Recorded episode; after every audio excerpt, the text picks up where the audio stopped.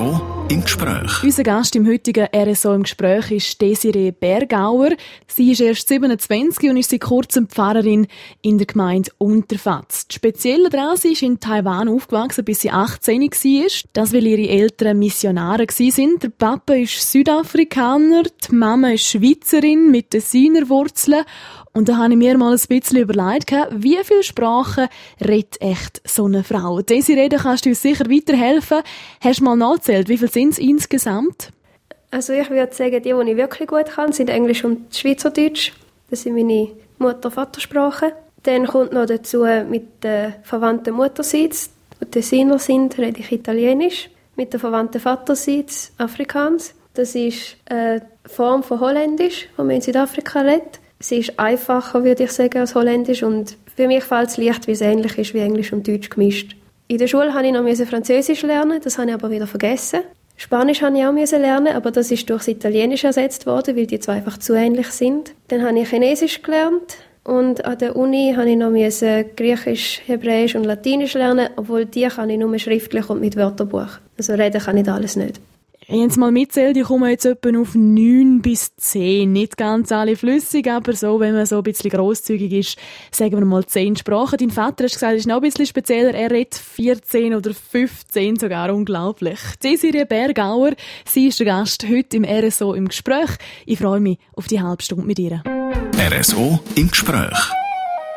Das ist sehr so im Gespräch und heute ist unser Gast Desiree Bergauer. Sie ist 27 und ist seit dem Januar Pfarrerin in Unterfatz und hat also quasi die Verantwortung für eine ganze Kirchgemeinde. Desiree, wir reden jetzt noch nicht gerade über das, was du momentan machst, sondern schauen ein bisschen zurück auf dein Leben. Du hast nämlich ein bisschen eine spezielle Vergangenheit und die fängt in Taiwan an. Ich bin in Taiwan geboren und aufgewachsen. Meine Eltern sind Missionare. Und es hat mich schon von Anfang an ein bisschen das Kirchliche hineingezogen. Mein Vater hat Pfarrer ausgebildet und manchmal, wenn meine Mutter weg war, habe ich bei ihm in den Vorlesungen hocken und das hat mich schon von Anfang an sehr interessiert. Auch als er in den Kirchen predigt hat, habe ich gefunden, da würde ich eigentlich auch gerne mal. Hast du eine spezielle Erinnerung an Taiwan? Vor allem das Essen. Das ist dort halt allgegenwärtig. Die Menschen sind mir dort sehr nachgewachsen, sind mir sehr wichtig gewesen. Und was ich dort immer geschätzt habe, war der Markt. Sehr lebendig, frisches Obst und Gemüse, Fleisch. Das war wirklich das Zentrum des Lebens. Bin ich immer gerne gegangen. Wie ist das mit der Sprache und mit der Schrift? Du bist bis 18 bist du in Taiwan aufgewachsen. Ist das kein Problem für dich? Jetzt ist es weniger ein Problem. Als ich dort war, habe ich einfach das aufgenommen, was ich gebraucht habe, um durchzukommen. Ich bin in eine deutsche Schule gegangen, dort haben wir kein Chinesisch. Gehabt. Und dann habe ich es nachher nachgeholt, als ich in die Schweiz gekommen bin, weil ich gefunden habe, ich wollte meine Wurzeln bewahren. Und die Schrift, die verliert man halt schnell, wenn man nicht übt. Jetzt habe ich zu lange nicht geübt, darum kann ich da nicht mehr so gut. Mündlich bleibt normalerweise am besten. Gibt es jetzt etwas, was du besonders vermisst, so neben dem Essen, oder du denkst, da wäre ich jetzt gerne wieder zurück in Taiwan? Manchmal vermisse ich es, dass ich dort normal war und da passe ich wie noch nicht so ganz rein gewisse Verhaltensweisen, die ich dann in Fettnäpfchen tappen tue, oder gewisse Sachen erwartet werden von mir, wo ich das Gefühl habe, ich kann es gar nicht, weil ich in einer anderen Kultur aufgewachsen bin eigentlich. Und die Verhaltensweise von dort ist für mich das Normale, sozusagen. Und Leute kritisieren das sogar fast. Also wenn ich zum Beispiel sehr zurückhaltend überkomme, das ist für mich eigentlich normal, weil in Asien benimmt man sich so als Frau. Und dann ist es da ein bisschen schwierig, dass ich nicht so normal bin. Hast du das Beispiel? Gibt es da Geschichten dazu? Also dort, was mir am meisten aufgefallen ist, war im zweiten Studienjahr in einer mündlichen Prüfung, wo ich gemerkt habe, dass mir ein riesen Teil Allgemeinbildung fehlt für Europa. Dort ist es um Religionsfreiheit gegangen und wo im Gesetz ist das verankert. Das war einfach Allgemeinwissen, das vorausgesetzt war. Und ich habe das schon nicht gewusst. Und dann hat, hat er eben gefragt, ja, wo steht das verankert? Und ich, habe dann, ich bin in der deutschen Schule, gewesen, habe gesagt, äh, ist es im Grundgesetz? Dann hat er mich angeschaut und gefragt, sind Sie aus Deutschland? Habe ich gesagt, nein. Hat er gefragt, ja, woher sind Sie? Keine Ahnung. Hast du das irgendwie auch manchmal das Gefühl, dass du nicht weißt, wo eigentlich deine Wurzeln genau sind? Bei mir war lang klar, dass ich aus Taiwan bin als Kind. Also dort habe ich auch insistiert, so als Fünfjährige, wo mein Vater uns vorgestellt hat und gesagt hat, er sei aus Südafrika. Meine Mutter sei Schweizerin und seine Töchter seien auch Schweizer. Dann habe ich immer gerufen, nein, ich bin nicht Schweizerin, ich bin Taiwanesin. Und dann später ist das dann ein schwieriger geworden. Ich finde auch, dass es ein bisschen komisch wäre, wenn ich jetzt insistieren würde, ich bin von dort, weil es hat doch vieles, was mich anders macht. Und darum bleibt es schon ein bisschen offen, wo ich herkomme. Von den Wurzeln kommen wir zu dem Punkt, wo du jetzt bist, nämlich Pfarrerin. Was dich dazu bewegt hat und vor allem, für was du am meisten Respekt gehabt hast, bevor du angefangen hast, über das reden wir gerade nach dem nächsten Lied. RSO im Gespräch. Ihr hört die Sendung RSO im Gespräch und unser Gast heute ist Desiree Bergauer. Sie ist in Taiwan aufgewachsen und ist mittlerweile mit erst 27 wohl bemerkt Pfarrerin. Desiree, wir haben vorher über deine Wurzeln geredet, über Taiwan. Da bist du bis 18 aufgewachsen. Dein Vater ist Missionar. Was denkst du, ist das so ein bisschen auch der ausschlaggebende Punkt gewesen, warum du jetzt Pfarrerin geworden bist? Oder gibt es da ein spezielles Erlebnis? Das hat mich schon sehr beeinflusst, auch weil ich ihm gerne zugelassen habe.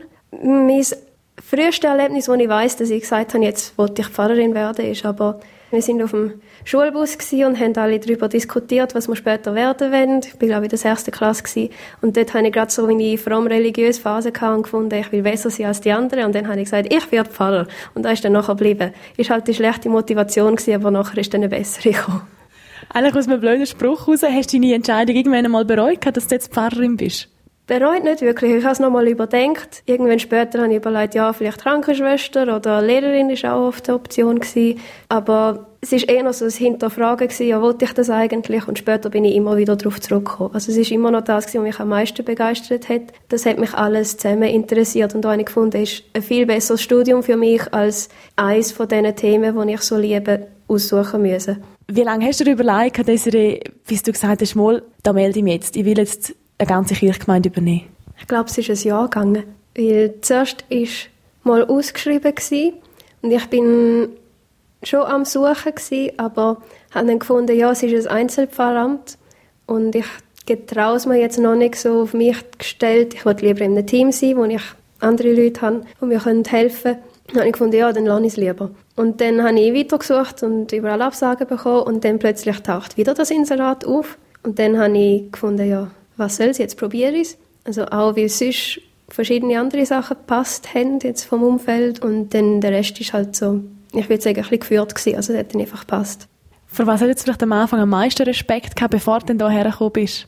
Dass ich noch zu wenig Erfahrung habe oder bei Teamfahrämtern hast du nicht mehr das Gefühl, du kannst zu der erfahreneren Fahrperson gehen und fragen, wie geht's. Was ich aber gemerkt habe, war, ich hocke eh nicht allein da, weil ich habe einen guten Vorstand, der hinter mir steht und auch die Gemeinde, die sehr positiv ist. Also auch ein Einzelfahramt heisst nicht, dass man allein ist. Und eine Kollegin von mir hat mich auch sehr ermutigt und sie könnte mir nur empfehlen. Und dann habe ich da auch nochmal Mut bekommen. Ja gut, probieren wir das. Du hast gesagt, von dem Einzelpfarramt, dass du vielleicht auf dich allein gestellt bist. Das hat sich jetzt nicht so bewahrheitet. Was hat sich jetzt herausgestellt, dass das die schwierigste Aufgabe ist jetzt von deinem Amt als Pfarrerin da?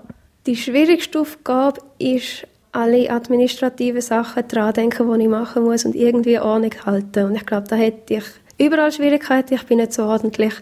Und das ist dann die grösste Herausforderung, dass ich alles dran denke, was ich machen muss. Zuerst so im Gespräch mit der Desiree Bergauer. Sie ist erst 27 und Pfarrerin in Unterfatz. 27, sie gehört also zu der jungen Generation, der, wo man eigentlich sagt, dass sie nicht mehr in die Kirche geht. Ob sie das auch so wahrnimmt und wenn ja, was sie macht, um die Jungen wieder motivieren, in die Kirche zu kommen, über das reden wir gerade als nächstes. RSO im Gespräch. Wir reden mit einer jungen Frau, die schon mit 27 eine ganze Kirchgemeinde unter sich hat. Das ist Desiree Bergauer. Sie ist Pfarrerin in Unterfatz seit dem Januar. Eine grosse Verantwortung, die du hast. Und man sagt ja immer, die Jungen, die gehen nicht mehr in die Kirche. Du bestätigst eigentlich genau das Gegenteil. Du bist sogar Pfarrerin geworden. Was denkst du jetzt allgemein? Wie wichtig ist die Kirche oder wie wichtig sind die Pfarrer für die junge Generation heute noch? Also ich glaube, der Glaube ist grundsätzlich noch sehr relevant oder auch Fragen und Themen, die wir im Glauben behandeln, sind sehr wichtig. Aber dass man entweder nicht mehr sich bewusst ist, dass es da in der Kirche behandelt wird oder dass die Kirche Antworten hätte oder dass man nicht denkt, dass die Antworten von der Kirche die sind, die man will. Und dann kommt noch dazu, dass die Kirche vielleicht nicht mehr eine Form ist, also Gottesdienst zum Beispiel oder auch andere Angebote, dass die nicht mehr eine Form sind, wo junge Leute ansprechen. Es gibt ja auch Gemeinden, die neue Formen ausprobieren. Ja, ich glaube, ich erlebe die Jugend als recht offen für so Themen und Fragen. Ich glaube, es ist viel Interesse da und auch viel Offenheit, auch Bedürfnis, um über diese Sachen nachdenken und reden. Aber man macht es nicht mit der Kirche. Du hast mir vorher gesagt, wenn du so ins Publikum schaust oder in die schaust, die am Sonntag bei dir im Gottesdienst drin hocken, ist es meistens so, dass es schon eher ältere Leute sind. Die junge Generation trifft dort weniger an. An was kann das liegen? Was denkst du? Zum Teil eben, dass die Form vom Gottesdienst nicht für alle gleich ansprechend ist oder auch die Musik nicht alle anspricht. Dann kann es auch sein, dass man am Sonntag eigentlich ausschlafen will. Also ich habe auch während dem Studium bin ich nur an Abendgottesdienst gegangen, weil für mich schon 10 Uhr zu früh war.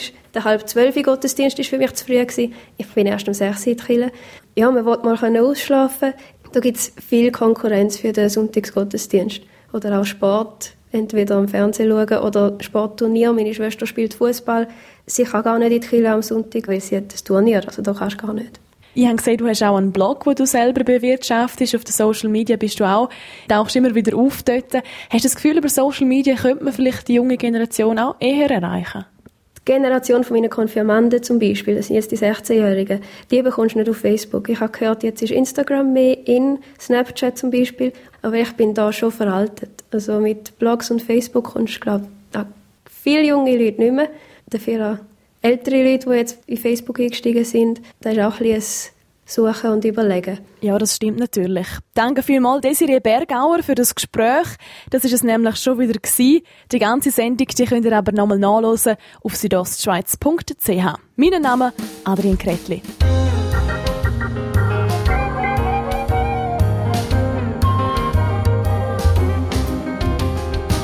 RSO im Gespräch.